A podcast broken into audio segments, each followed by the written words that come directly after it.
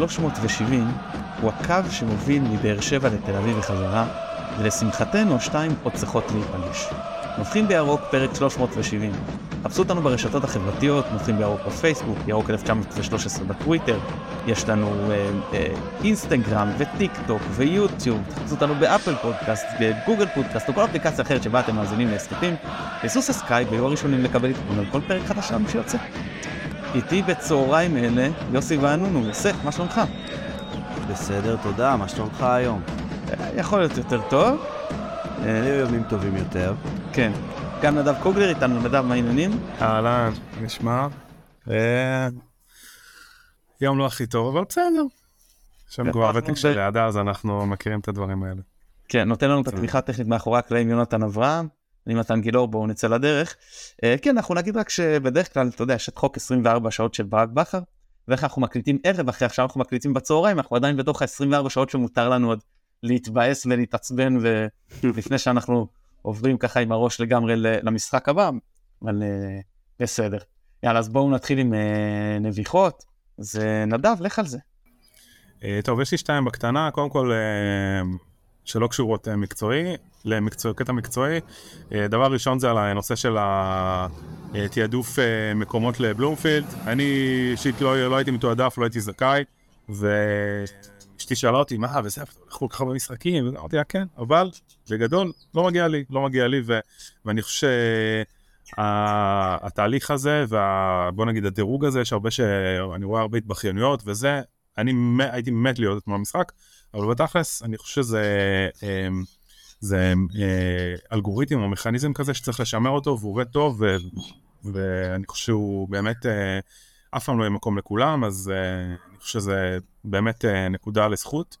זה דבר ראשון. דבר שני, יצא לי בתקופה האחרונה, אני בעוונותיי גם מועד של Manchester United, לא שרוף כמו מכבי חיפה, אבל יוצא לי לעקוב בטוויטר אחרי החשבון שלהם, פשוט יצא לי לחשף לבאמת סושיאל נהדר, עדכונים שוטפים, כל הזמן רעיונות, ממש עדכונים ברמה של כאילו, כמו 365 על הגולים וזה, אני לא, כאילו מכבי חיפה, הסושיאל שלהם מאוד מאוד השתפר בשנה שנתיים האחרונות, ואני מאוד נהנה ממנו, אבל סתם משהו שככה חשבתי שאפשר לשתף, וכאילו לראות איך דברים נראים כאילו, מה שנקרא אולי בעולם הגדול, או במועדון ענק, אז...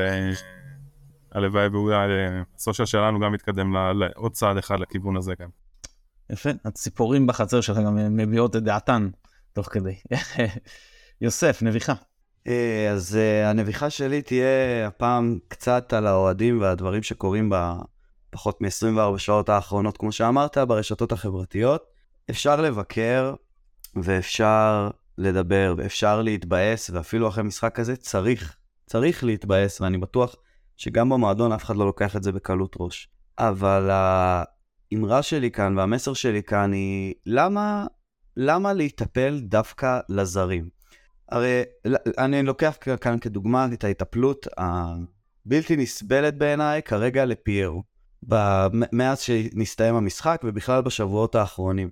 יש דרך לבקר ויש צורה לבקר, ואני חושב שספציפית אתמול גם אנחנו ניכנס לזה בתוך הפרק שנעבור על השחקנים ועל המערך ועל הכל, אבל להסתכל על פיירו ולהגיד כמה קל לבקר אותו עכשיו, ושהוא איבד 12 כדורים ושהוא ניצח רק חלק והוא לא מסר מדויק ולא זה, כשבפועל שחקנים, נגיד לדוגמה דין דוד שגם מדבר על זה אחרי זה, איבד לא פחות ממנו לדוגמה, והצילי שבדרך כלל מחלק כמות מסירות פי 5 ממה שהוא חילק אתמול, בכלל לא היה במשחק, אבל קל מאוד להיטפל לפיירו. ויש לנו איזה תסמין כזה, זה לא ספציפית עליו, זה קורה לנו הרבה, שמגיע לכאן איזשהו זר, עם תג מחיר מסוים, ואנחנו פשוט רק מחכים לו בפינה. עכשיו אנחנו אוהדים של מכבי חיפה, פיירו כרגע חלק ממכבי חיפה, אז לבוא ורק לחפש אותו בפינה, בעיניי, חבר'ה, בואו רגע, נרגיע את הטונים, מדובר על... שחקן שבעיניי אתמול הוא אחד מאלה שלא עזב את המשחק. אחד מאלה שכן ניסה, אחד מאלה שכן היה שם. יש לנו הרבה ביקורת להעביר על כולם, וכולם לא היו טובים, אבל כאן, בהרגשה שלי בשעות האחרונות, כבר בשבועות האחרונים הרגשתי את זה, אבל ממש מאתמול, מההפסד אתמול, אני ממש מרגיש שרק אותו מחפשים, רק אליו נטפלים, כאילו כל שאר הקבוצה שיחקה מצוין, סיפקה לו אין סוף הזדמנויות, והוא החמיץ את כולן. והוא בין הבודדים שבכלל ניסה ובעט את מול השער. זה ככה נביחה שלי בנושא. אוקיי, יש לי תוך כדי שהעניין המקצועי, אני ברשותך אתייחס לזה.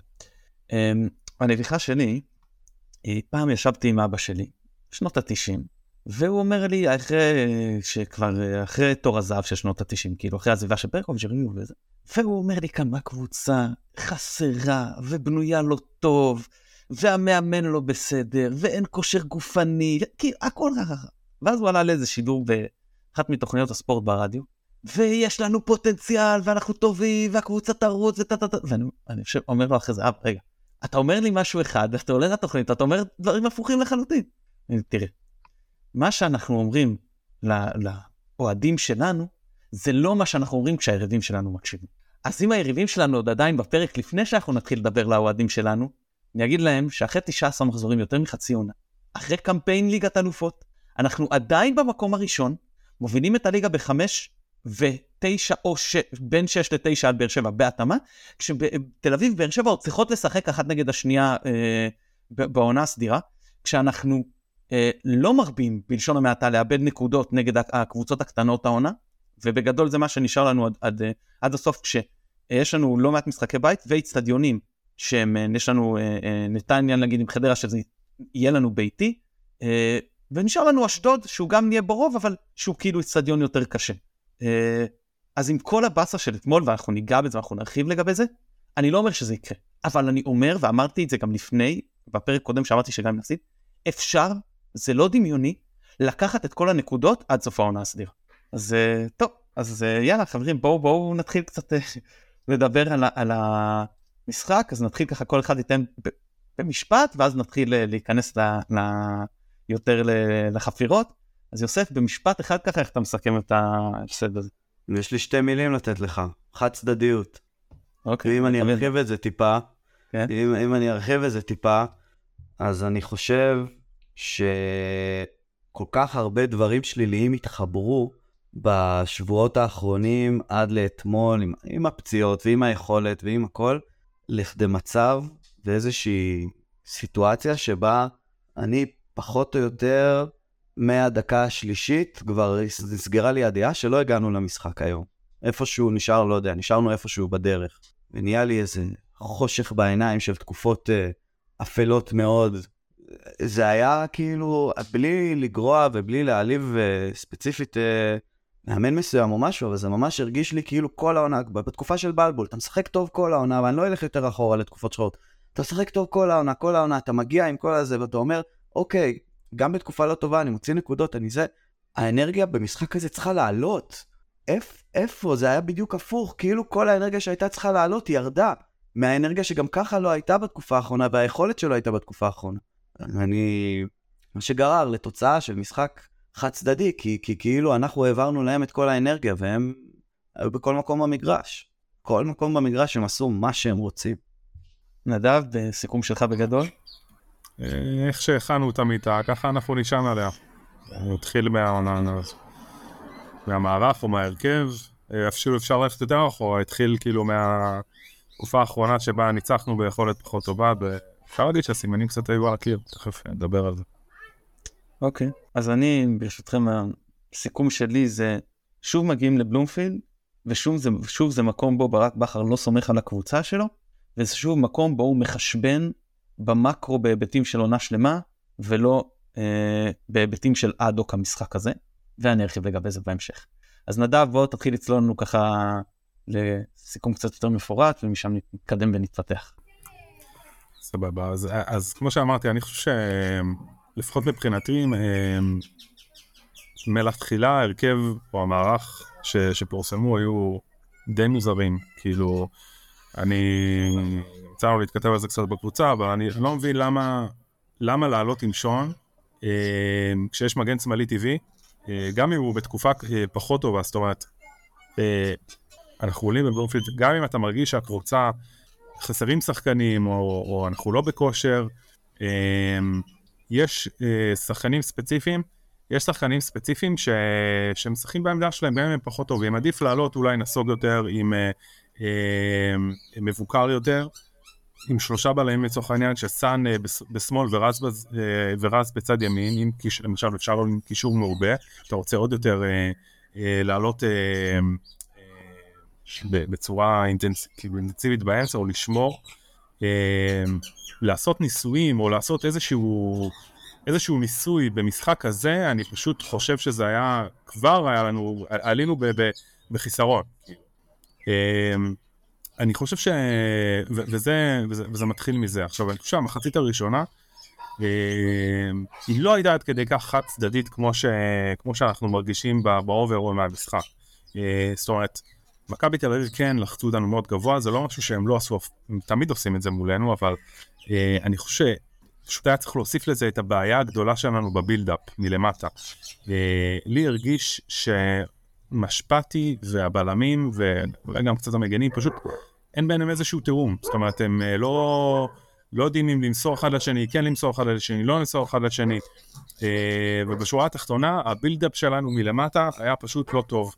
הכדור הגיע לבלמים, הבלמים לא ידעו מה לעשות, העבירו למגנים, משם הכדור נזרק למעלה, והקישור, גם יש פה חלק גדול מאוד לקישור, הקישור לא בא לקבל את הכדור, וזה פשוט היה... זאת אומרת, כמו שמתן, אתה תמיד אומר בהסקטים, ההתקפות שלהם התנפצו על הבלמים, אז זה מה שקרה, ההתקפות שלהם התנפצו על הבלמים, למזלנו, סק ודילן היו במשחק יחסית טוב, לפחות במחצית הראשונה, כדי שבאמת אפשר יהיה כאילו להישאר במחצית מאופסת, והיינו לא רחוקים מזה, אבל אין לי ספק שלא היינו יכולים להמשיך עם זה, ואני חושב שמעבר לזה, כי זה הרגיש לי גם ביתר סט במחצית הראשונה, עזבו את ההכנה לקרב, לא היה ניהול קרב, אוקיי? לא הייתה שום תגובה למה שקורה על המגרש, והייתה צריכה לבוא כבר תוך כדי המחצית הראשונה. למשל, להכניס את אלי, אולי במקום הצילי, להכניס, להבוט את הקישור, לתת יותר ביטחון בחלק האחורי ולעזור להניע את הכדור, וגם זה לא קרה. יכול להיות שבחר אמר, טוב, אני... אנסה למשוך עד כמה שאני יכול למחצית או דקה 60 ואז להכניס את הנשק העיקרי שלי מהססר, אבל גם זה לא קרה. ואני חושב שנדבר על זה עוד מעט יותר לעומק, אבל גם ההתנהלות של אבו פאני שם, שבעיניי זה, כאילו זה לא מפתיע, זה מסמל קצת את כאילו סוג של הוויתור על המשחק והתסכול. זה בגדול הסיכום שלי למחצית הראשונה לפחות. שהוא די כאילו לא חזר הרבה, אבל אפשר גם לסכם ממנו כבר ועלה את המשחק עצמו, אבל כאילו זה הדברים שלי. אוקיי, יוסף. אני מצטרף להרבה מאוד מהדברים שמתן אמר כאן. קודם כל רגע אני ארחיב את... שנדב כמובן. נדב, סליחה. אני ארחיב טיפה רגע לגבי שון, ואני אוסיף ואומר שבעיניי, שון הגיע לכאן, כשהגיע לכאן לפני עונה וחצי, הוא הגיע לכאן על תקן, שחקן מחליף. ואז הוא התגלה כבלם. ואתמול בפעם הראשונה לדעתי, הוא שיחק בפעם הראשונה כמגן שמאל. עד כמה שאני זוכר, דקה לפני המשחק אתמול, הוא לא שיחק כמגן שמאלי. ובכל רק לתקן אותך? נגד הקזחים לדעתי הוא שיחק. בדיוק. היה לו קצת משחקים, גביעת אותו וכאלה, אני שם את רגע בצד, זה פחות מעניין. או דקות פה ושם, שאתה אומר איזה 10 דקות האחרונות של משחק גם לא מעניין. הפעם היחידה שהוא פתח מגן שמאלי במשחק עם איזושהי משמעות ספורטיבית, למיטב זיכרוני, הייתה לפני 1.5 שנה, באלמטי, משחק חלש מאוד שלו, משחק חלש מאוד של מכבי. בדיוק, זה המשך המשפט שלי, שלבוא ולהגיד, שרציתי להגיד, זה כמגן שמאל, אני לא חושב ש... מה זה אני לא חושב? אין לו מקום בהרכב של מכבי חיפה כמגן שמאל, נקודה. כמגן שמאל לא היה לו, כשהוא הגיע לפה מקום בהרכב, ועדיין אין לו מקום בהרכב. עזוב ש1.5 שנה הוא לא שחק בתפקיד הזה, פחות או יותר, מלבד, כמו שאתה אומר, דקות פה, דקות שם, בטח לא במשחק עם משמעות כלשהי. אז בעצם זה מצטרף לי לשאלה של, אז למה? למה בעצם לשתף את סן ב3 שבועות האחרונים, אחרי שקוראים לו נפצע 2-3 האחרונים? ולא לתת לו לשחק כאילו במשחק הזה, כאילו מה עשינו בזה, שלא התכוננו לזה, הרי אם כבר חשבת על שון מגן שמאלי, כי לא יודע הסיפור שמאחורי הדבר הזה, אבל אם כבר חשבת על זה, למה לתת לסן לשחק 3 משחקים שם? למה להתכונן למערך של 3 בלמים כל כך הרבה זמן, ופתאום לעלות בקו 4? יש לי מלא שאלות של למה, למה לחכות ל-2-0 בשביל לעשות עוד חילוף? למה להמשיך עם אבו פאני במחצית השנייה שהוא סוחב צהוב? ואתה יודע מה? יש לי גם איזושהי שאלה לנטה. אתה לא מרגיש טוב, אוקיי, אני לא יודע בדיוק מה היה שם, אני לא שופט, אבל נטה מכיר את אבו פאני כמה ימים טובים, לא עכשיו היכרות מעמיקה, אבל הוא מכיר, ואני חושב שהוא מכיר אותו קצת יותר טוב ממני, ואני יודע שאם אני עולה עם אבו פאני למחצית שנייה, וזה קרה כבר, זה קרה מול באר שבע, פעם ערד עם הכרטיס הצהוב השני, וזה זכור לי שזה קרה בעוד משחק שאני לא זוכר עכשיו, בטח מתן תכף ישלוף את זה מהתיקיות, אז אם אני נטע, כאילו אתה לא קם ואומר רגע, קשר שמשחק איתי יש לו צהוב, ואני יודע שיש לו נטייה גם זה, הוא לא צריך להגיד את זה בכל, צריך להגיד את זה רגע לעצמו, כאילו, טיפה אחריות, אתה קפטן, עכשיו כבר נשארת, אני מבין, גוררים אותך, סופבים אותך, אפשר להגיד הכל, אבל אתה קפטן, אין לך סי בעניין, אין לך דעה, אין לך מילה לזרוק, אין לך, לא יודע, משהו, למה להמשיך עם אבו פאני? ועכשיו, נניח, ואתה אומר, אין, הייתי צריך להוציא את נטע לא מרגיש טוב, לא לוקחים בחשבון שדבר כזה יכול לקרות, ולמה זערורה לא בסגל? פעם שנייה ברצף. כאילו, אז למה החזרנו אותו? הרי הבעיה שלנו היא באמצע. אם למאור לוי היה מקום על הספסל בסגל, לזערורה אין מקום על הספסל בסגל? אז אני חושב כל כך הרבה דברים התחברו לכדי משחק לא טוב, ואני בכלל רגע לא נכנס לחלק ההתקפי, כי בעיניי הוא לא היה רלוונטי באף שלב במשחק, בדיוק בגלל הסיבות שאתה אמרת נדב, שלא היה בילדאפ, לא היה, בוא, אפשר להגיד את זה, לא עברנו חצי, זה ההגדרה השכונתית, ככה אומרים בשכונה, לא עברתם חצי, לא עברנו חצי, אז בכלל כאילו אני עוד לא אתחיל לדבר על הטענות שיש לי לחלק ההתקפי, שצילי לא בא לקבל כדור, ושירי היה יותר מדי לא במשחק, וכבר כשהוא קיבל את הכדור, הוא ניסה הכל בלחץ, ודין עם הראש בקיר, כשכבר כן הגיע הכדור, בגלל זה גם אגב התחלתי לפני זה ואמרתי שעוד פיירו איפשהו היה שם במשחק, רוב העיבודים שלו היו מכדורים ארוכים של משפטי, ספרתי מספר דו ספרתי של כדורים של משפטי לכיוון פיירו, שחלקם צלחו, חלקם לא, אבל רוב העיבודים הגיעו משם, בכלל לא היה בילדה, בכלל הכדור לא עבר דרך הקישור, אז החלק, התלונות העיקריות שלי כאן, הן באמת ספציפית אתמול, פחות לחלק התקפי, שבכלל לא יכל אפילו לבוא לידי ביטוי ברוב המשחק, למרות שכשהייתה לו הזדמנות הוא לא בא לידי ביטוי, אלא בעיקר לחלק ההגנתי ולבחירה של המערך ההגנתי הזה.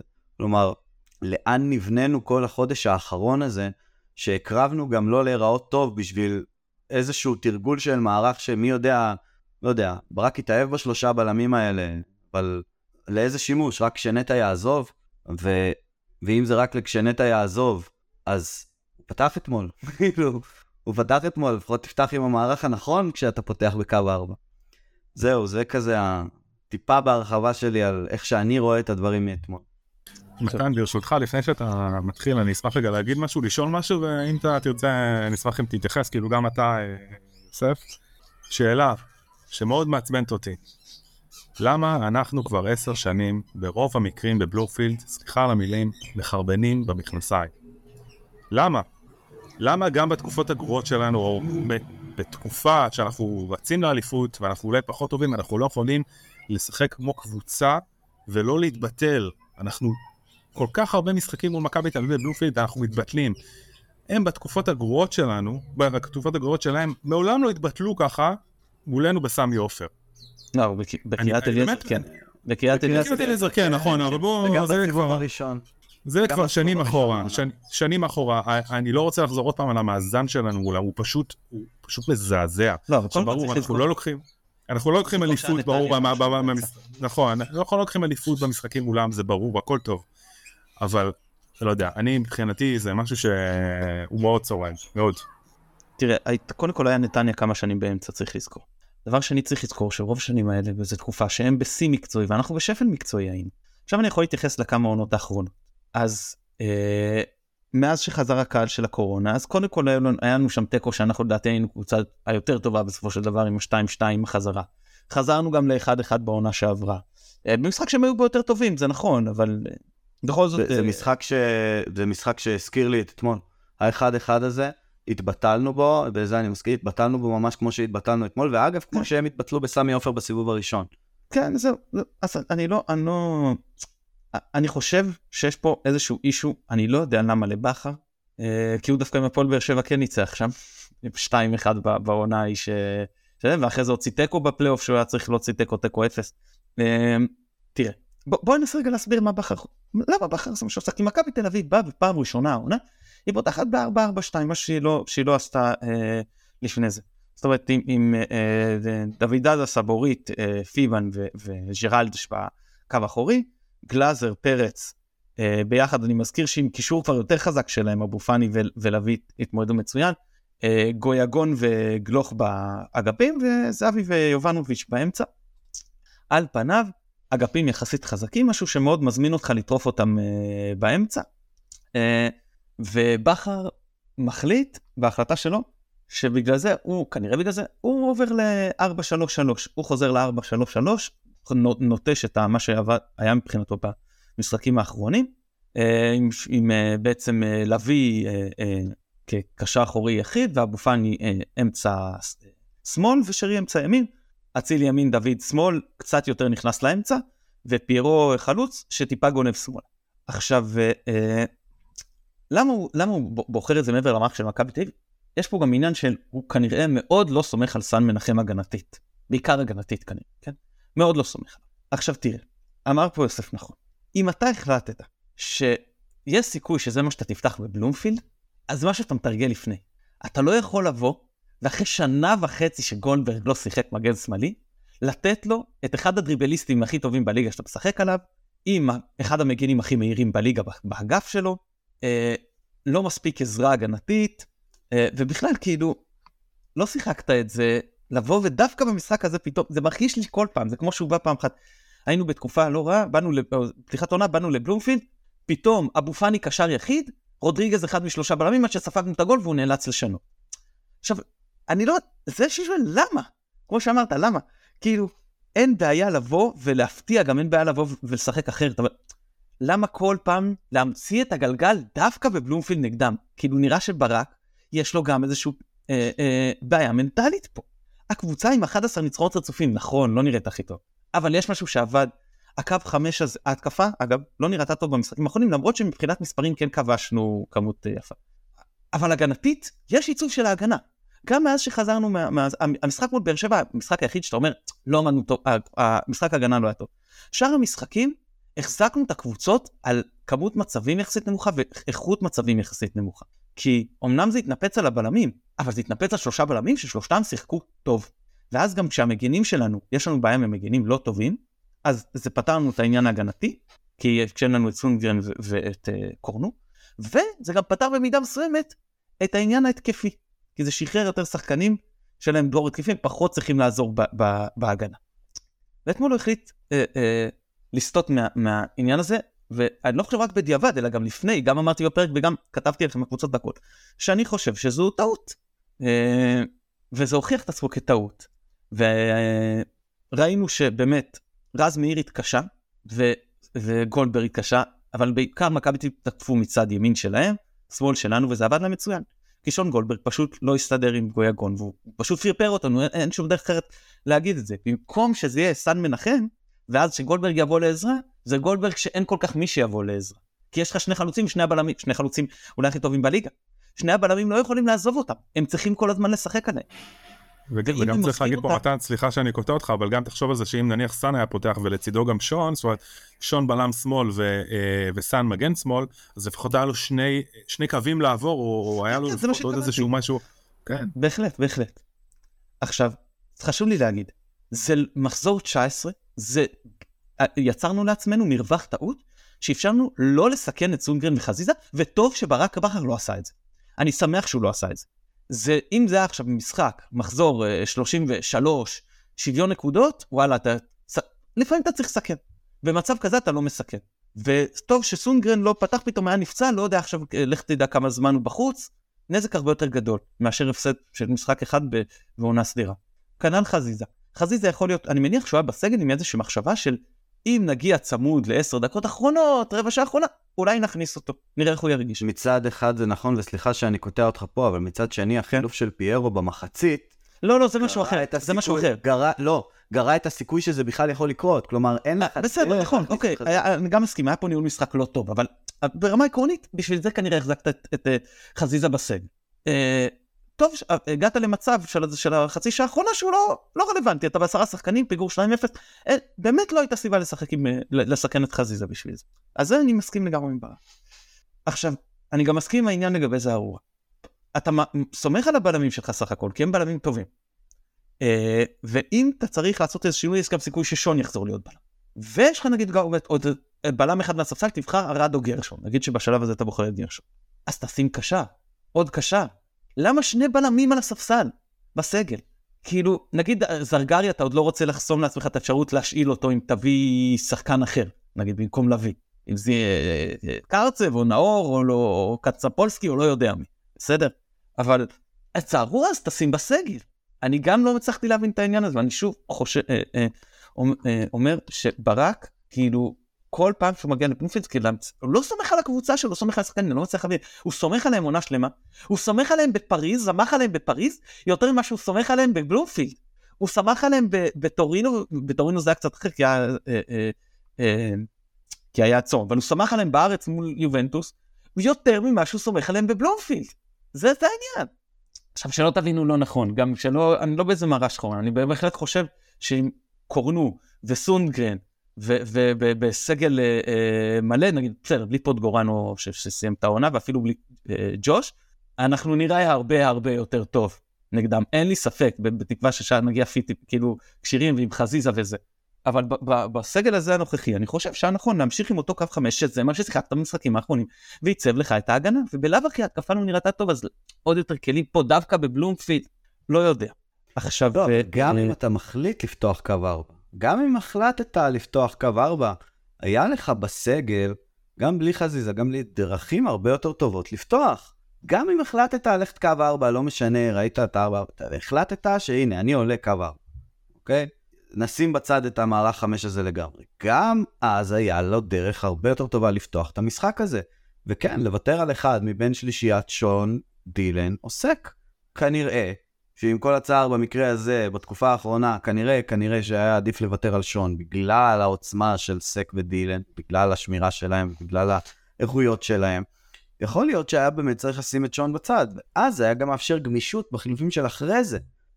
הרי אחת הגדולות זה באמת היה ניהול משחק שאמרת, החילופים של המחצית פשוט חסמו לנו כל אפשרות לשיפור, שם כאילו זה הרגיש לי שאוקיי, בוא נסיים את המשחק הזה ככה, אולי נגנוב גול ונלך הביתה ונגיד תודה, כאילו הדברים יסתדרו.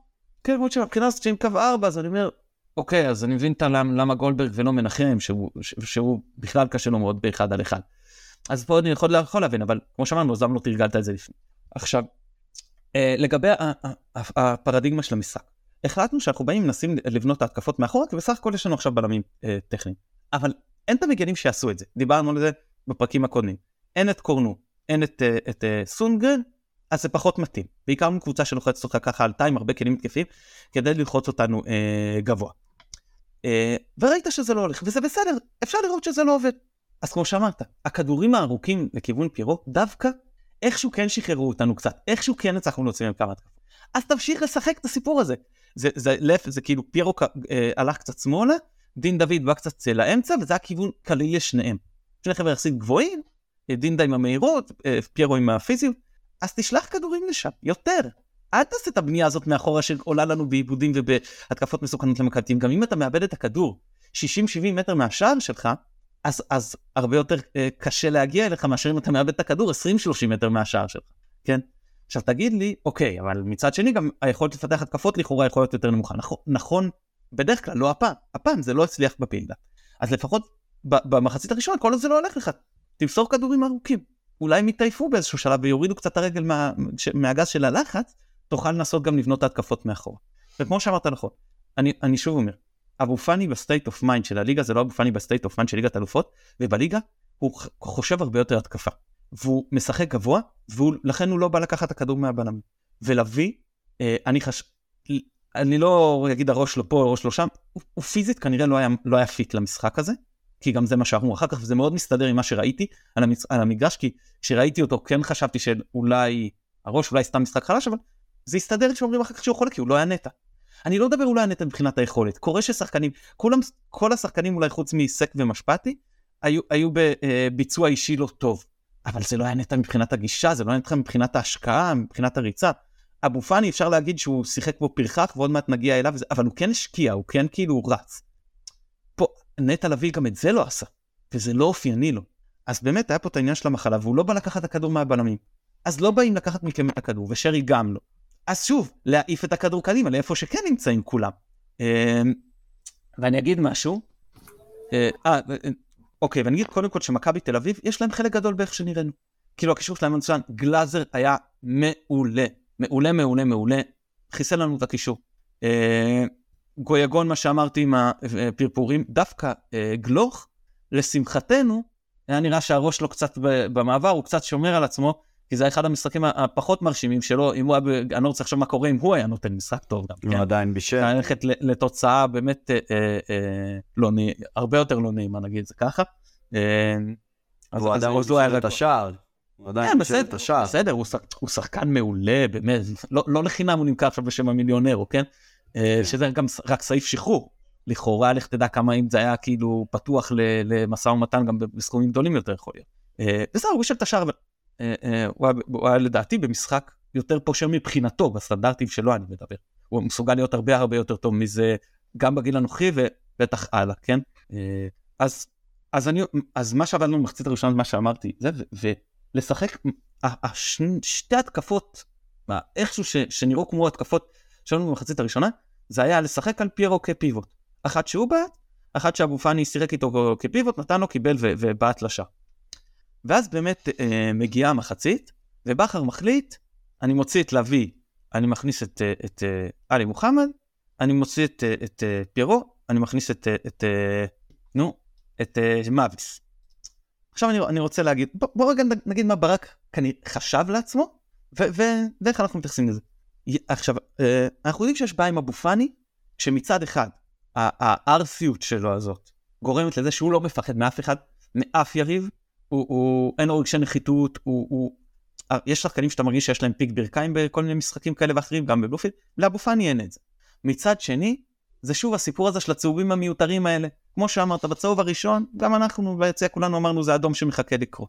זה קרה לו בטרנר, וחירב לנו שם משחק אליפות, זה קרה לו נגד הפועל ירושלים, והסתבכנו שם עם האחד הזה, עם המזל שהדלי לא הצליח לעצור בעיטה מאוד פשוטה של דוניו.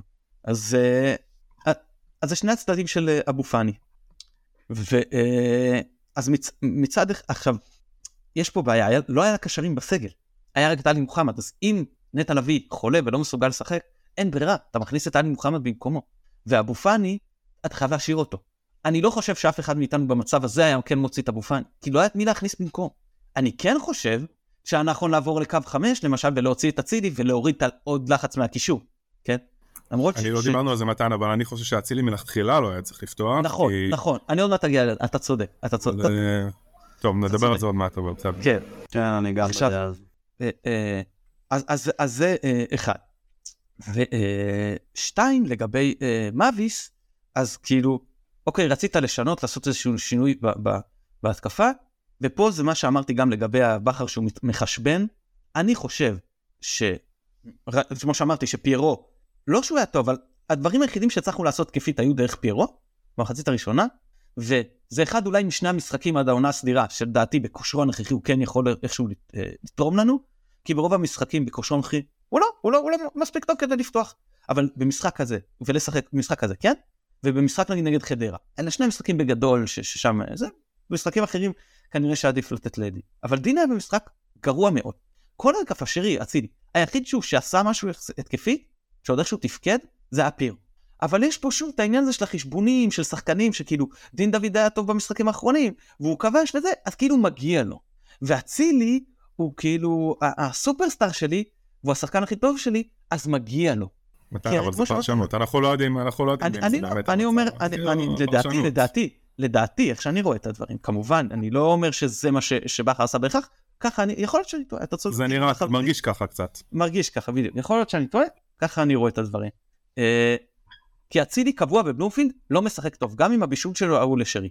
קבוע, גם נגדם בבית הוא לא משחק טוב, אבל בבלומפילד קבוע, ואגב, האוהדים של מכבי תל אביב, אם תשאל אותם, והם אומרים את זה כבר לא מעט זמן, שגם שהם היו איתו מתארחים בטדי, והקהל של בית"ר ירושלים היה יורד לו חיים, הוא גם היה לא משחק טוב, הוא מנטלית פחות חזק, וזה בסדר. ולא חייבים לשחק איתו. בעיקר כשהוא לא מתאים לאותו 5-3-2 שדיברנו, אמרנו שאנחנו מראש רוצים שיפתח. ויש לך כלים גם לשחק בלעדיו, זה בדיוק העניין. יש, בגלל זה אני אומר שהארבעת רגיוני, להוציא אותו, להכניס את סן, להגיד אוקיי, 1-0 לא סוף העולם, פה רגע לייצב את ההגנה, נעבור, עדיין אפשר דקה 90 ומשהו להבקיע מביתה חופשית כזאת, עדיין המצב הכי טוב שלנו במשחק, היה מקרן, לא הצלחנו להשיג קרנות, אבל זה כן איזה קרן מקרית, אתה יכול להכניס, כשיש לך את פירו בטובינסיקה, סק ודוד ומנחם, זה 5 שחקנים, שכל אחד מהם הוא איום התקפי מאוד משמעותי במצבים נייחים. אז אתה מחזיק קו 5, אומר רגע איזשהו קאט הגנתי, מנסה להוריד קצת משחק, ולסחוב עוד קצת, ואפילו ב-1-0 להם, להרוויח עוד קרנות, זה לפעמים, אתה יודע, יש גם מומנטום של כמה דקות, שאתה כן יכול לעשות איתו משהו. וזהו, אז בואו, אני חפרתי מספיק, לכו קצת לחילופים ולמחצית השנייה. בסוף שלך. שלי? אוקיי. אז אני אלך על קודם כל, אני חושב שאמרנו מספיק רגע על החילוף של, על הבחירה לא לשים עוד קשר בסגל, ועל החילוף של נטה במקום אבו פאני, כאילו, להוציא את נטה במקום להוציא את אבו פאני, ושהאדום הזה יתבשל, אני שם את זה רגע בצד. בוא נדבר רגע על החילוף של פיירו, שאפשר להגיד, נכון, הוא לא היה טוב, כמו שאר הקבוצה, לא פחות טוב מהם, לא יותר טוב מהם, לא היה טוב, נקודה. האם לדעתכם, רגע אני אשאל, האם לדעתכם להוציא פיירו, זה היה החילוף הנכון? לא, ממש לא. אני מסכים, מה הוא עליך? אני חושב שכמו ש... לא, תמשיך. אני חושב, כמו שאתה אמרתם, פיירו היה בתקופה לא טובה, צריך להגיד את האמת, הוא היה בתקופה לא טובה, אבל אני חושב שיש לו יתרונות במשחקים כמו אלה, כי אני חושב קודם כל הוא שחקן עם הרבה ביטחון, והוא לא מפחד לשחק את המשחק שלו גם עם כל הביקורות עליו, וזה השחקן שאתה רוצה במשחק הזה. אתה רוצה שחקן שיבוא וייתן עוצמה מקדימה, ויעשה את הפעולות שלו, ויזכה בכדורים, ויבוא וייתן מאבקים לבלמים, כדי להעיף אותם, כדי שאם איכשהו תגיע למצב של טקו, אפילו בפיגור של שער אחד, אתה תוכל לייצר איזשהו מצב עם כאלה שיכנסו אחר כך. אז חד משמעית, אני חושב שפיירו זה כן, אני לא חושב, אני לא מבין את החילוף הזה, לא מבין. אני אתן עוד אנקדוטה, התחלנו את זה מקודם. בטח תכף גם אתה נרצה להוסיף על זה. הבעיה שלנו לא הייתה בחלק הקדמי. הבעיה שלנו הייתה הגנתית, בקישור ובבילדה. אז הכל התחיל מלמטה. אז כאילו, בואו נלך רגע אחורה לתקופה שפיירו היה בכושר קצת יותר טוב והפקיע, ושערים מול בלגרד עם הראש, מול אולימפיאקוס עם הראש, סיבוב ברחבה מול בלגרד, נוכחות טובה, גם בליגת אלופות, מלא מלא מלא דברים. טובים שראינו בו כבר. עכשיו, הוא לא שחק כדורגל. אם הוא היה כנראה מקבל את מצבים באותה איכות שהוא קיבל בתחילת העונה, אז כנראה שהוא היה מחמיץ אולי קצת יותר, כי הוא באמת בתקופה לא טובה וקצת חסר ביטחון, אבל הוא לא שכח לשחק כדורגל, זו השורה התחתונה שלו. עכשיו, מעבר לזה, שלא שמה הייתה הבעיה שלנו, זה גם חילוף שסוג של... מה זה סוג של? זה חילוף שנעל לנו את האופציה לשנות את המערך, כמעט נעל לנו סופית את האופציה לשנות את המערך בהמשך.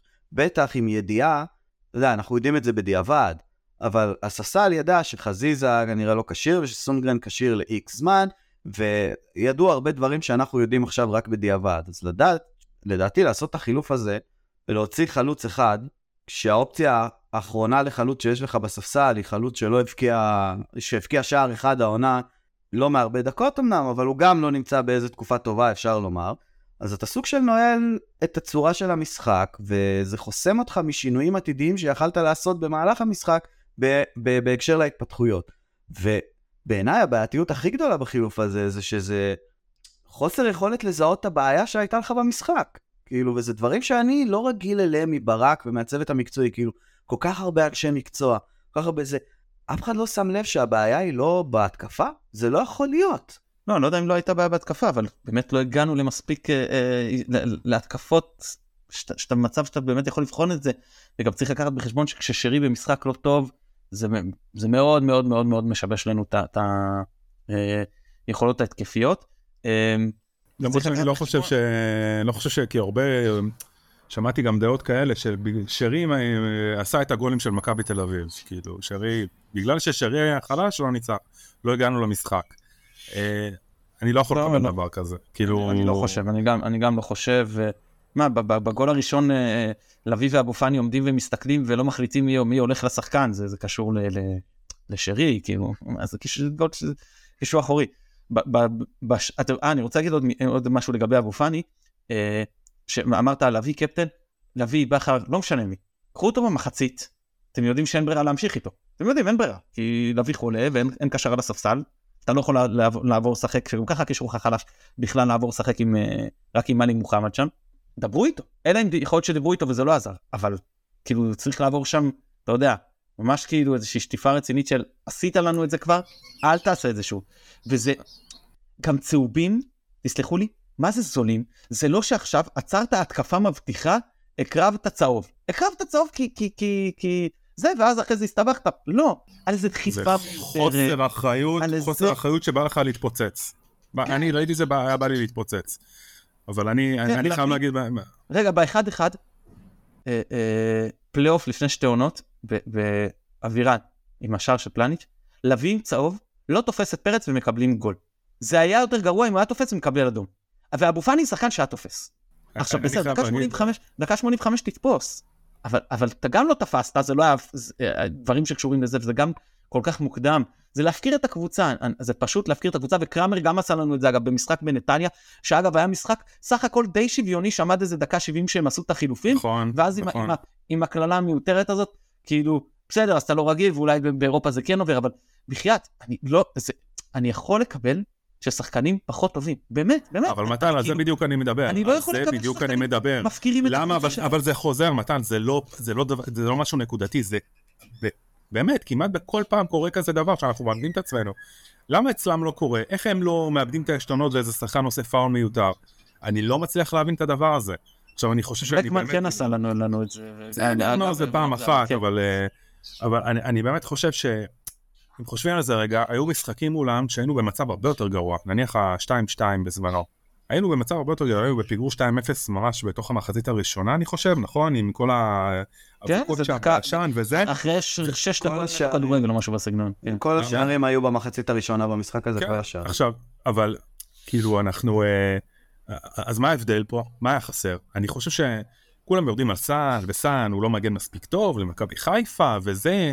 אני רוצה להזכיר שסן מנחם באותו משחק, בעבוד את השחקנים, ונגד מכבי תל אביב דווקא היו לו כן הופעות טובות, והוא דווקא כן הראה שהוא כן, יש לו איזושהי מנהיגות, וכן, אז יכול להיות שאולי הוא היה בתקופה פחות טובה, והוא לא התאמן כמו שצריך או משהו כזה, אבל עדיין זה שחקן שאתה עכשיו בפיגור 1-0 במחצית, אתה לא בפיגור 3-0, אתה יכול עוד לחזור למשחק, לשמור על התוצאה, ולצאת עם טקו, טקו זה ניצחון, טקו פה זה כמו ניצחון.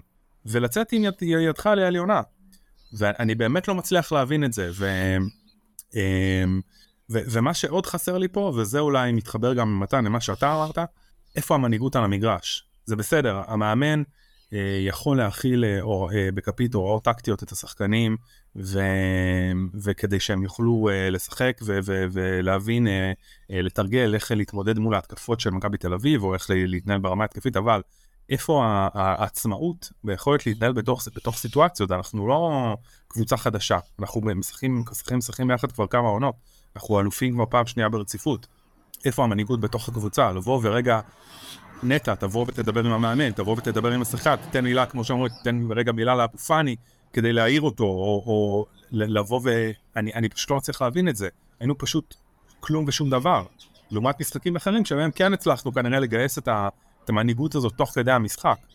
שם זה קורה יותר מדי, אנחנו פשוט נהפכים, אנחנו לא נהיים, כאילו, מסיימים להיות קבוצת כדורגל, פשוט הופכים להיות קונוסים. סליחה על המילה, אבל זה פשוט ככה. באיזושהי דרך אחרי המחצית, פשוט היינו כלום, היינו תפורה, כאילו. אני רוצה להגיד לך משהו על זה, שמה שחסר לדעתי זה לא מנהיגות, כי כן היו מנהיגים על המגרש, אני חושב שהם ניסו לעשות. היו מנהיגים, אבל הם לא הנהיגו, מתן. אני חושב שמה שהיה חסר לנו, זה קצת פרחחיות של חזיזה פה.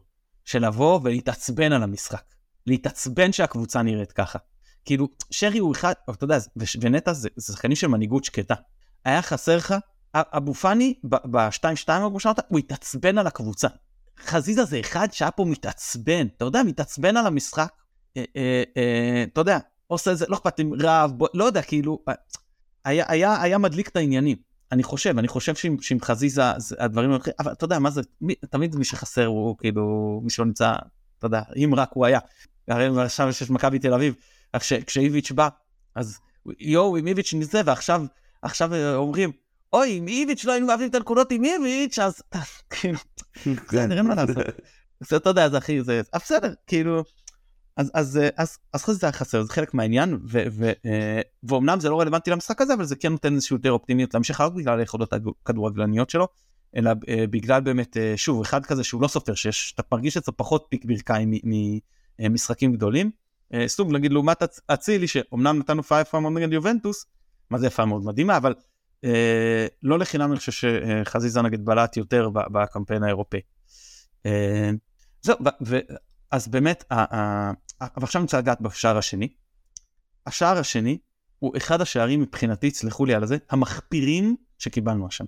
הצילי, אם אני לא טועה, איבד את הכדור, משהו כמו נגיד 20-30 מטרים בתוך השטח של מכבי תל אביב, כשרז מאיר רחוק ממנו משהו כמו 8 מטרים, פחות או יותר התפסו אותי. זה לא שרי באיזה את הכדור, סליחה. אני חושב שהצילי, יכול להיות שאני אתבלבל, אבל שניהם היו שם על הקו ימין, אחד מהם זה היה, כן. על קו מאיר, ומשם התחילה, לא, כאילו, הצילי ורז מאיר בוודאות היו שם על קו ימין שלנו, שמאל שלהם, ומשם התחילה ההתקפה שלהם. יכול להיות שמי שאיבד שרי, לא חשוב, שניהם היו, הצילי היה קרוב, ורז מאיר משהו כמו, נגיד 8 מטרים. הצילי, הירידה להגנה הייתה בריצה קלה, ורז מאיר הלך. עכשיו, תראה, רז מאיר זה לא השחקן מבוקה שיביא לך, כאילו, אתה יודע, איזה משהו ערך התקפי, הטיקט שלו, זה שהוא רז, שברגעים כאן הוא נותן ספרינט להגנה, ומשיג את הכדור. אם את זה אתה לא מביא, אז מה אתה מביא בעצם למשחק? אז מה אתה נותן לי מכל... מה אתה נותן שאילון אליהו לא נותן? הוא לפחות יכול להעביר לי קרוסים יותר טובים. נתן, אבל זה לא רק הוא, זה הכל פה זה גישה. לא, בסדר. הגישה, אני מסכים שזה הגישה. זה לא הגישה, ברמה הטכנית, סליחה, ברמה הטכנית, אני מסכים עם אתה. הרס דיפנס פה של רז לאורך המשחק היה... בסדר, אבל זה לא הנקודה פה. זה לא הנקודה פה. הנקודה פה היא בסוף שאתה לא נאבק על טיפת הדם האחרונה שלך כדי לא לספור גול. ככה זה הרגיש לי. נכון. אגב, זה נראה, הגולים שם נראו בדיוק כמו הגולים ב-6-0. בול, אותו דבר. פשוט כזאת קלות דעת, לא אכפת להם. המשחק כבר עברו. אני לא מסכים כי כן הבלמים פה כן סגרו את הרחבה יחסית. אבל לא נהיה, בסדר. זה ההבדל. אני אגיד לך, מקודם נתנו כדוגמה את המשחק בעמידה ההגנתית שלנו מול באר שבע. כל ההבדל בין המשחק מול באר שבע למשחק של אתמול, כי גם אתמול שסק היה טוב, וגם מול באר שבע סק היה טוב ודילן היה בסדר, משפטי היה טוב. ההבדל היחיד זה החלוצים של היריבה.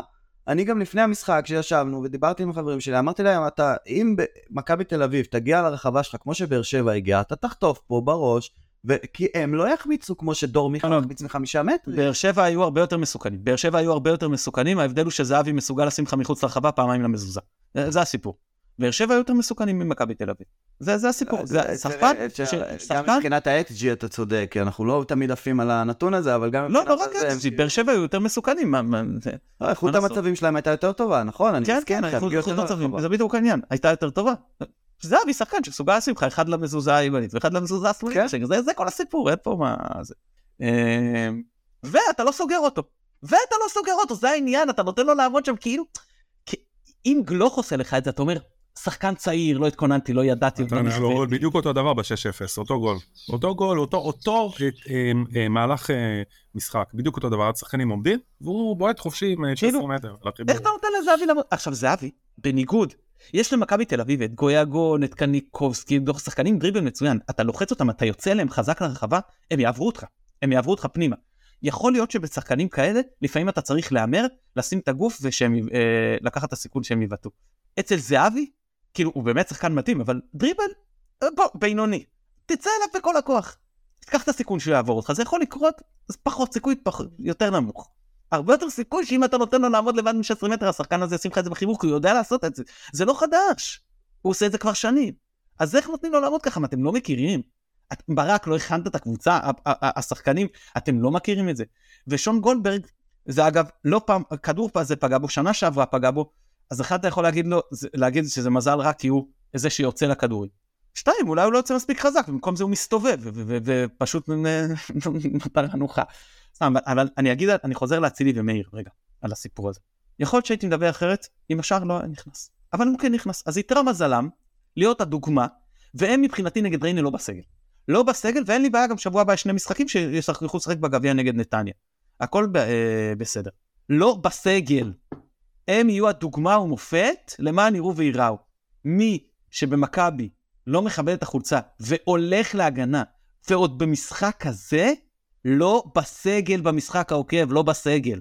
זה היה פשוט, ויש לנו כתב. מתן, אבל אני באמת רוצה, אני מבקש, נגד תנסו להסתכל על התמונה הרחבה, זה לא רק הם. הרבה שחקנים... לא, אני לא אומר שזה רק הם, אמרתי, אתה לא יכול לצאת... אני מסכים איתך על העונש, כאילו, אני מסכים איתך חד משמעית. אבל רגע בוא נסתכל על התמונה הכללית, הרחבה. למה דבר כזה יכול לקרות? אין בעיה, אפשר לתפוס יום לא טוב, אפשר להפסיד 3-0, אבל למה להיראות ככה, כמו שאתה אומר, לבזות את החולצה? למה זה צריך להיות במכבי חיפה? למה לאורך השנים, כשאנחנו מגיעים לבלומפילד, אנחנו פשוט נראים כמו שחקנים שלא רוצים לנצח, לא רוצים בכלל, אין שום הישגיות, אני לא מבין את זה. אני פשוט לא מצליח להבין את זה. למה כשאנחנו חוטפים שם גול ראשון, אנחנו מטיילים על המגרש? אני לא מצליח להבין את זה. אני באמת, אני לא מצליח להבין את הסיטואציה הזאת. אני לא יודע, אין לי הסבר טוב, כאילו, ממש לתת לך זה, כי... לא, זה לא בכל המשחקים גם ככה, שוב, אני כן מרגיש שהיו משחקים... זה לא בכל המשחקים, אבל בלא מעט, בואו נהיה כנים עם עצמנו, בלא מעט מפגשים נגד בלומפילד, אנחנו פשוט לא מגיעים. לא מגיעים. עכשיו, זה שאר הרמה שלך בעונה. זה העניין. ביחס לשאר הרמה שלך בעונה, אתה לא מגיע... נכון, אני אומר, ברור, לא לוקחים אליפות רק נגד מכבי תל אביב, אבל יש פה משמעות, זה כמו דרבי, יש משמעות מאוד גדולה למפגשים האלה, במיוחד כשהם רצים איתך ראש בראש על האליפות, זה לא סתם משחק, כאילו, אפשר לבלבל את המוח הרבה, שזה עוד משחק, אבל זה לא סתם משחק. בעונה של ה-6-0, פגשנו את מכבי תל אביב עוד פעמיים בסמיכות, 1-0-0 בבית, 1-0-0 בגמר גביע בטדי, ושני המשחקים האלה השארנו כל טיפת אנרגיה על המגרש, כל טיפת 1-0 בטדי ו-0-0 בבית, בפלייאוף, בסיבוב הראשון של הפלייאוף. כל טיפת אנרגיה השארנו על המגרש, עם הרבה הרבה פחות כישרון מהקבוצה הנוכחית, כן? אני מסכים, אני לא יודע, כאילו, אפשר להיות חלשים, אבל תשאירו כל מה ש... אפילו, אתה יודע מה? בהפסד 1-0 עם בלבול, מחצית שנייה אנחנו אלה שהחזקנו בכדור, ואנחנו אלה שיזמנו, וכן השקענו. זה כן היה בבלומפילד, אבל אני לא יודע למה יש, באמת, יש את המשחקים האלה שכאילו, זה לא שאנחנו לא טובים, זה בסדר להיות לא טוב, גם נגד באר שבע היינו לא טובים, וזה גם בסדר להפסיד, הנה, היינו לא טובים בטדי והפסדנו, והיינו לא טובים נגד ריינה והפסדנו, אבל הם רצו יותר, הם רצו יותר, לא השקענו, באמת, לא השקענו את כמה שצריך, שוב, אני מחריג פה את סק וטובינסיקה, שבבחינתי כן נתנו את מה שהיה צריך מבחינת ההשקעה, אבל רוב הקבוצה פשוט לא הייתה שם, ומשפטי באמת, אין לי מה זה... לצערו חטף אחד בין הרגליים שאולי חלינו, אבל לא המשחק טוב. אני ריחמתי עליו מאוד. זה היה באמת לא הוגן לבוא על איזושהי טענה, וזהו מה נגיד. אגב, יובנוביץ' אתמול עשה את מה שפיירו עושה אצלנו, עשה אצלנו גם בחלק מהמשחקים, בלי לכבות, הוא יש לו הרבה יותר קרדיט כמובן, כי הוא עושה בחלק במשחקים אחרים, הוא נותן הרבה יותר, אבל עשה את זה פשוט מצוין. שיחק תכיר את ריטה בלמי, בלחץ את הפיבות, למין השמאלה, למשוך שחקנים, להעיף את ההגנה. באמת, הוא למרות שהוא לא כבש, הוא נתן משחק טוב. ואני חוזר גם, לסופו של דבר, אני רוצה לגעת יוסף במה שאמרת בנדיחה שלך לגבי פיירו. אני חושב שזה נובע פה משני דברים. אחד, תג המחיר.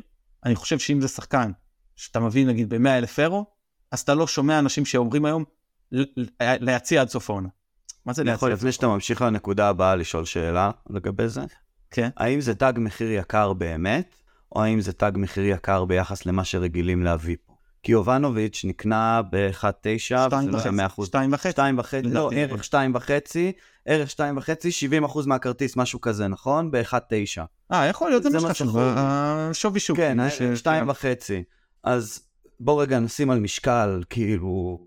יובנוביץ' ופיירו, בסדר? ואת האיכויות הרבות שיש ליובנוביץ' יותר. השאלה האמיתית שלי היא כזו, אני מניח שאתה בודק את מחיר העברה עכשיו תוך כדי, ויכול להיות... לא, 1.9, אתה סבק 100%.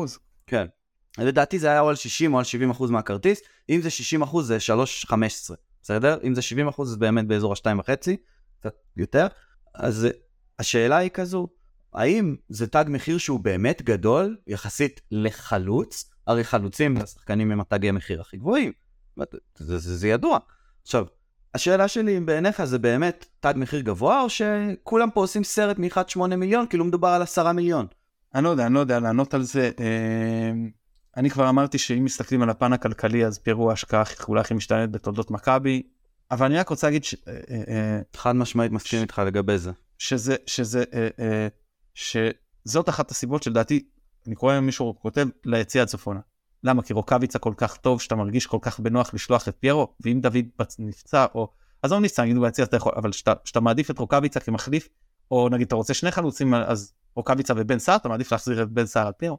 לא יודע, נראה לי קצת קיצוני, מאשר להגיד של, אפילו שפיירו יהיה 20-30 דקות במשחק, מתי שאני צריך אותו. אני מסכים שהוא אין לו מקום בהרכב ברוב המשחקים היום, אבל מפה ועד היציאה, מסכים לא להסכים מה שנקרא. גם צריך להגיד מתן, כאילו בסוף, בואו, שחקן כדורגל זה אנשים.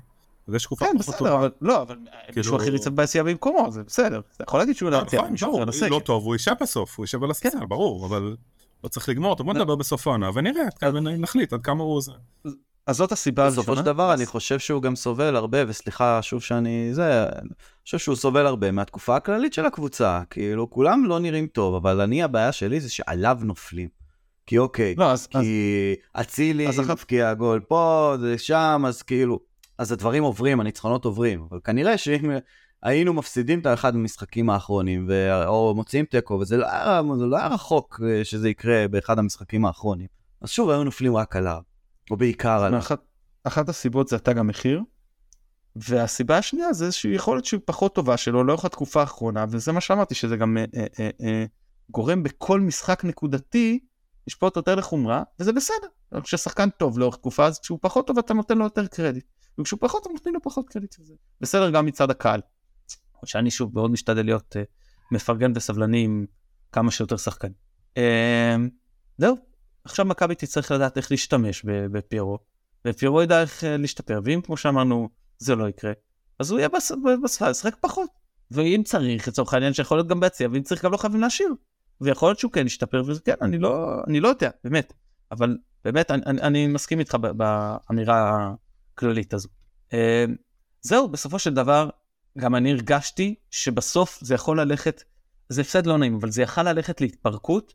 אני הרגשתי שהשחקנים לא אומרים, בואו נעשה איזשהו סטופ, אנחנו ב2, אנחנו ב10 שחקנים, דאון 2, בואו נצא מפה ככה, כי יש לנו גם אוהדים על הגב שלנו, ולא נצאים 5, ואני חושב שגם מכבי תל אביב קצת אולי הוריד את הרגל מהגז, עם פסילה של השער, שקצת הוציאה להם אולי את הרוח מהמפרשים, וזה יכול להיות הרבה פחות טוב, אבל גם שם, אני לא חושב, כאילו, מה שנקרא יש בהשקעות, שלפעמים אתה תוחם את ההפסד, אתה אומר, אם המניה יורדת, 8%, נגיד, זהו, אני מוכר.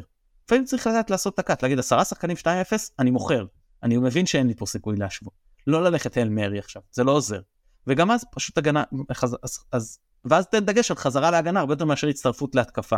וזה לא קרה, וזה אני חושב, מבחינתי באופן אישי, כמובן שההפסד, אבל זה הכי מאכזב. כי היו לנו הפסדים כאלה של 3-0, וגם למכבי תל אביב בשנה. הגישה מאוד מאוד מאוד הכזבה אותי, שלא מעט שחקנים. בסדר? הרבה יותר מהיכולת.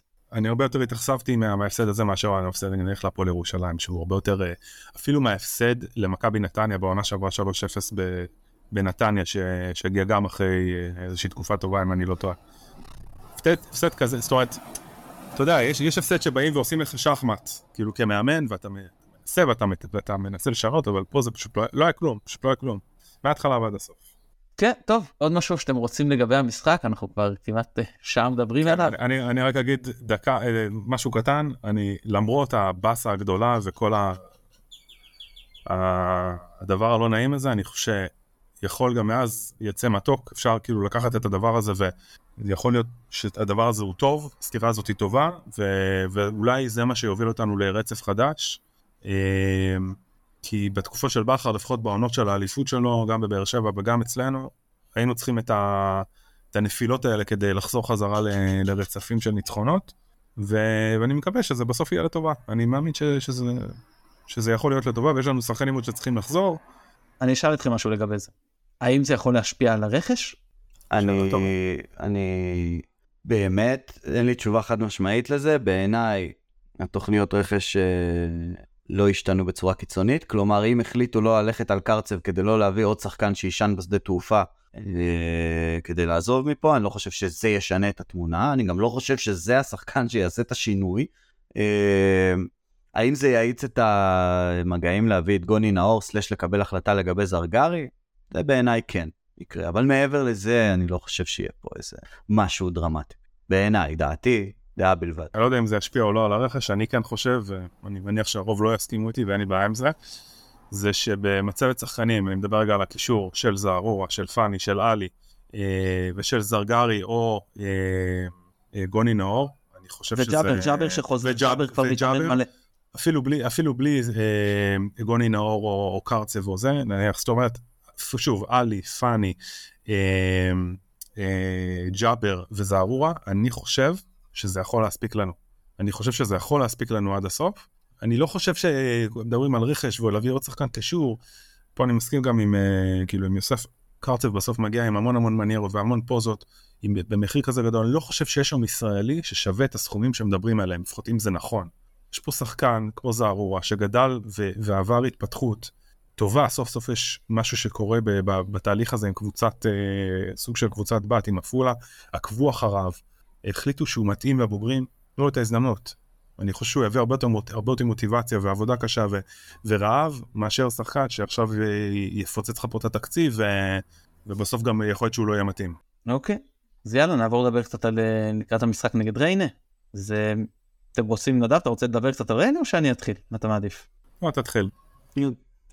יאללה, אז ריינה לטעמי מאז החזרה מהפגרת המונדיאל, כנראה הקבוצה הכי חלשה בליגה, הם מקום אחרון, הם ברצף של 3 הפסדים, כמובן הכי ארוך בליגה, נראים רע מאוד, קשה להם מאוד לכבוש, חוץ מסכנין, הם כבשו הכי מעט בליגה, הם סופגים הרבה, הקבוצות היחידות שספגו יותר מהם זה בית"ר ירושלים והפועל תל אביב, הם פשוט נראים לא טוב.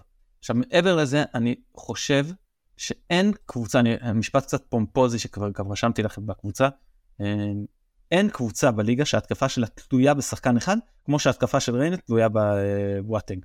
זה ממש, ומשחק אחרון הוא לא שיחק, וראו את זה פשוט, לא יודע, לא הייתה כל כך התקפה. גם לנו אתמול לא הייתה כל כך התקפה, בסדר, אבל הם בקבוצה אחרת, קצת בסיטואציה אחרת, והוא לא שיחק והוא יחזור. אז זה אמור להשפיע עליהם לטובה. עכשיו צריך לקחת בחשבון שהכלים ההתקפיים שלהם, זה כלים התקפיים הנוכחיים, שיחסית מתאימים להתקפות מעבר, מי שלפחות הם שיחקו איתו במשחקים האלה, שחקנים עם דריבל כמו מרמטיני, כמו אחמד עבד, כמו זנתי שיכול לעלות מהספסל, ואפשרויות גם למשחק, שהוא יותר פוזשן, עם חלילה ואזולי, למרות שנגדנו נראה לי שהם ילכו יותר על הפרדיגמה של התקפות מעבר, הן מבחינת השחקנים, ואין מבחינת השיטת משחק.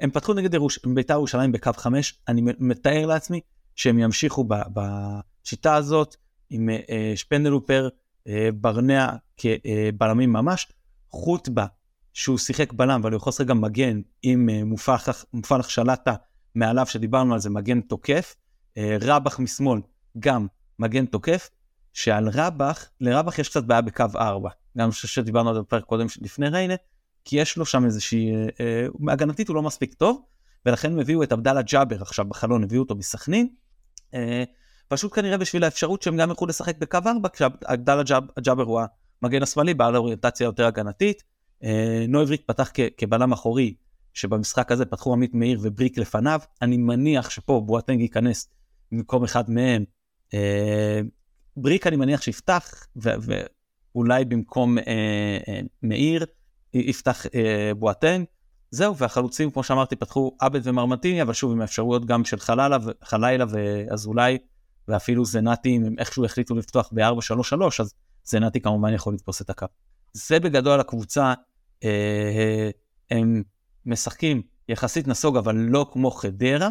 הם קבוצה, אגב, אני אזכיר שבית"ר ירושלים כבשו את שני השערים נגדם ממצבים נייחים בהקבעות. זאת אומרת, משהו אולי למרכז הרחבה, והיכולת להתמודד עם כדורי גובה, מאוד, במצבים נייחים מאוד מאוד רלוונטי כלפינו וכלפי השחקנים שלנו. זהו, כמובן שאנחנו איכותיים מהם בכל עמדה, ינקו שוער אם לא אמרתי, וזהו. אם אתם רוצים מפה לקחת את זה, או אם יש לכם מה להגיד על ריין עצמה, או אם אתם רוצים כבר לגעת במה הרכב שאתם חושבים שמכבי צריכה לפתור. אין לי מה להגיד על ריינה יותר מדי, אני חושב שאמרת את הדברים הכי חשובים, לגבי הפרשי רמות קודם כל, והצורה שבה הם חזרו אחרי הפגרה. אני כן אשאל שאלה, אם התסריט שהתפתח, שאבו פאני מורחק, ונטע כנראה כבר לא איתנו, מה, אתה רואה את זערור הפותח? עם זה שהוא פעם שני משחקים לא היה בסגל, כלומר, איזה פתרונות עוד יש? יש לנו את אלי וזערור, זה האמצע שיכול להיות, אם אתה פותח במערכים של המשחקים האחרונים, או ש-4-4-2 כזה. עוזר גדל שקרם את הבן של קבוצה. זהו. אתה מוותר על אפשרות להעביר אותו. נכון. או ג'אבר, שאנחנו לא יודעים, אבל קשה לראות אותו פותח אחרי חזרה כל כך ארוכה. כן, קשה לי גם לראות אותו פותח. כן. לא, בסדר, פותח יכול גם להחליף במחצית, זה לא זה, אבל קשה לי לראות נכון. פותח. או שאכן יגיעו אחד מבין נאו קרצב קנצפולסקי, סלס שחקן שאנחנו לא חושבים עליו כרגע, שהוא זה שיכול לפתוח ליד עלי מוחמד, ואתה אומר, תגיד, הוא לא יתאמן עם הקבוצה, אבל זה בסדר, במשחק הזה, אתה יודע, כאילו... ושההפרשים עדיין מזערורה שאין לו כל כך הרבה דקות בליגת העל, אז מה כן מה שאני מסוגל לספוג. בוא ניקח לדוגמה גוני נאור, בסדר? בוא נאמר שגוני נאור חותם ביום רביעי במכבי, עושה רק את האימון המסכם. לא מנותק לפתוח איתו במשחק הזה מבחינתי. לא. אני לא כל כך מסכים. אני לא כל כך מסכים. בטובינסיקה אגב, באותו מצב פתח בטרנר. בטרנר אני אזכיר לכם. אני חושב שהחוליית קישור פה, בעמדת הבלמים יש לך מחליפים ויש לך עוד איכשהו לשחק. פה אין לך מי לשחק, אני חושב בעיניי לפחות הדבר הנכון זה לפתוח עם אלי וזערורה, זה כרגע מה שיש לך. זערורה כן קיבל קצת דקות, הוא כן, בוא נגיד, מכיר קצת את המועדון, עבד עם אלברמן, אני מניח שדיברו איתו, התאמן גם עם הבוגרים, אני מניח, תקופה מסוימת, נראה לי שזה הרבה יותר נכון, לא חושב שזה נכון, ואתה יודע, בני רנה, בוא, כאילו, אני, זה לא, זה קומקה בכלל קבוצה הרבה יותר טובה, אבל אני לא חושב שאני מרגיש לפחות שאני יכול לזלזל באף קבוצה, ולהגיד, טוב, אפשר לאפשר את זה מול בני רנה, ולתת ישר לגוני נאור לשחק. לא, אנחנו במצב שאנחנו אחרי הפסד מאוד, מאוד קשה, אני הולך על בטוח, אני הולך על שחקנים בוא נגיד, הנזק הפוטנציאלי בהם הוא הכי פחות גדול כרגע אם הם יפתחו.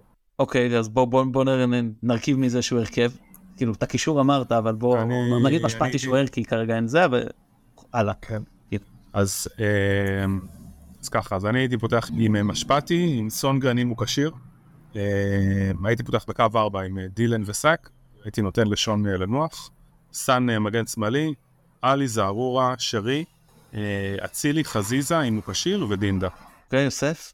אני די מצטרף להרכב שנדב כאן אמר, רואה גם הרבה ברירות לשינויים יותר מדי, שוב, זה גם הרבה תלוי בקשירות של שאמרת, צריך לראות מה יהיה גם הסגל הסופי. רק אוסיף שאני נוטה כרגע, אני הייתי מעדיף שלא לכלול את זרגרי בסגל, כדי לא לשלול עדיין את האופציה, בכל זאת דובר. הנה, עם כל הכבוד ולא מתוך זלזול וכאלה, אני חושב שאנחנו צריכים לנצח פה, לא להסתמך על זרגרי בשביל לנצח את המשחק הזה, ולא לאבד את הסיכוי להשאיל אותו, ושוב, לסגור לנו את האופציה להביא שחקן בשל יותר בתפקיד הזה. אני לא יודע מה עושים שם מאחורי הקלעים, אני מניח שכן עובדים, הם כבר הוכיחו לנו הרבה פעמים שהם יודעים לעבוד ויודעים להביא שחקנים, אז אני עדיין לא הבאתי תקווה בנושא הזה.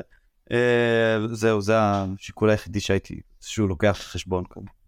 אוקיי, אז אני אצילי כמו שאמרתי מבחינתי לא בסגל, שרי שיש לי 3 עם אחרי זה גביע, ובגילו כבר העומס ראינו גם היה לו, הוא לא שיחק, אני חושב נכון נגד נס ציונה, נותן לו לנוח, כאילו מחליף, אבל לא מחוץ לסגל, אבל כמחליף, פותח פה עם, אני חושב, 4-4-2 קווים, או 5-2-3, שתיהם מבחינתי עובדים, אבל בגדול, סונגרן, סק, פטובין סיקה, מנחם, עלי מוחמד, ככל שקרצב, נאור, משהו בסגנון מוכתם, אז אחד מהם, ככל שלא זערור על יד עלי מוחמד, חזיזה בימין, צ'יבוטה בשמאל, דין דוד חלוץ, ואני מודה שאני מאוד מתלבט למי לידו, אני מתלבט, אם זה קו 5, אז זה פחות רלוונטי, אז כמובן שרק דין חלוץ,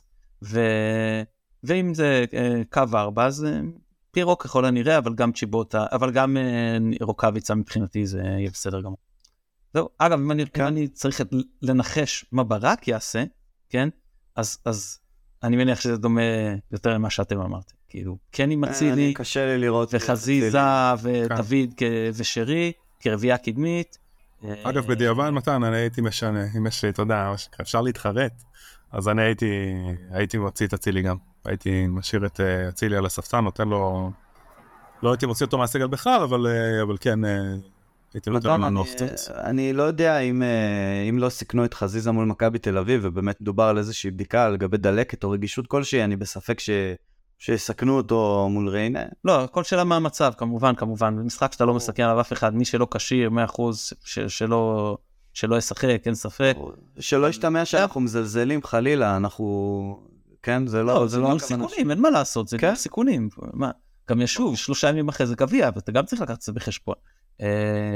לא, אבל בשביל זה יש לנו שחקנים, אז אם חזיזה לא יכול לשחק, אז אתה יכול לשחק עם מאביס בקו, ואתה כן יח, ושרי כן יפתח למשל, וחזיזה כן נגיד זה נערך בגביע, ואתה יכול לשחק ודינדה, כן יכול לשחק בקו אם אין ברירה, ושפיירו ישחק חלוץ, כאילו, או רוקביצה ישחק חלוץ, יש לנו אפשרויות, זה לא שלא, אבל בסדר, מי שינהל את המשחק אני מניח צריך להיות גיא צרפתי, ש... עכשיו תקנו אותי, יש לו משחק אחד כמאמן ראשי אצלנו עם טקו, נכון? עדיין צריך לדעת. מגול של שרי בבלומפילד, כן. כן. נאחל בעיקר בהצלחה, למרות שאין ספק שאת ההרכב לא הוא יחליט, כן? זהו, מה אני אגיד? אני רק אסיים בזה ששבת בצהריים, שזה כיף גדול, עם אפשרות להמון ילדים, ואיזה מבאס שבמקום 4,000 ילדים, 4,000 כרטיסים צריכו ללכת לצפוני תחתון, שיועתקו לדרומי. ממש חבל, באמת, אנשים שלא היו, חלקם והילדים שלא היו הרבה זמן משחקים, פונים, אני רואה ברשתות חברתיות, ואלה אישית, אתה יכול להשיג לי 3 כרטיסים, אתה יכול להשיג לי 4 כרטיסים, אתה יכול זה על הזכות. עכשיו, אין לי, כי אני מנוי וגריל פלוס, בדרך כלל אני יכול לקנות למשחקים כאלה, אבל בגלל המצב אנחנו חזרה גריל פלוס בלי מנוי. נכון. זה באמת, באמת כזה חבל. מבאס מאוד. זה ניורים. אני בתור, אני יושב בצפוני תחתון, וגם אני צריך להעתיק את עצמי, או המנוי שלי לשם, אבל האמת שניצלתי את ההזדמנות לקחת כרטיס למזרחי עליון, אמרתי, אני הפעם רואה משחק, יהיה לי כיף, אני אראה מהאמצע, אני לא זוכר איך האצטדיון נראה בכלל. כן. טוב. אבל זה כן מסך מבאס שילדים לא יכולים להגיע למשחק כזה, בשעה כזו. נדב, המון תודה שהיית איתנו בצהריים הנה. תודה רבה לכם. יוסף, תודה רבה. תודה, ונקווה שהמשחק הזה ייגמר טוב יותר מהמשחק האחרון שהיה 3:00 מול נוף גליל. וכן, אבל מאז היה לנו גם 5. לא, היה לנו מאז 5 גם נגד נס ציונה שניצחנו, וכאילו היה לנו... זה היה 5:00. נוף הגליל? לא, נוף גליל היה 3:00. לא, נוף גליל היה 3:00, נכון, נס ציונה... כן, זה לא היה לזמן של השנץ. כן, אבל... אנחנו יודעים לנצח גם משחקים בשבת באור, מה שנקרא, זה הכל בסדר. שוב נודה ליונתן אברהם שנתנו את התמיכה הטכנית מאחורי הקלעים. אני מתן גילאור, תודה רבה שהזנתם, ירוק עולה, ביי ביי.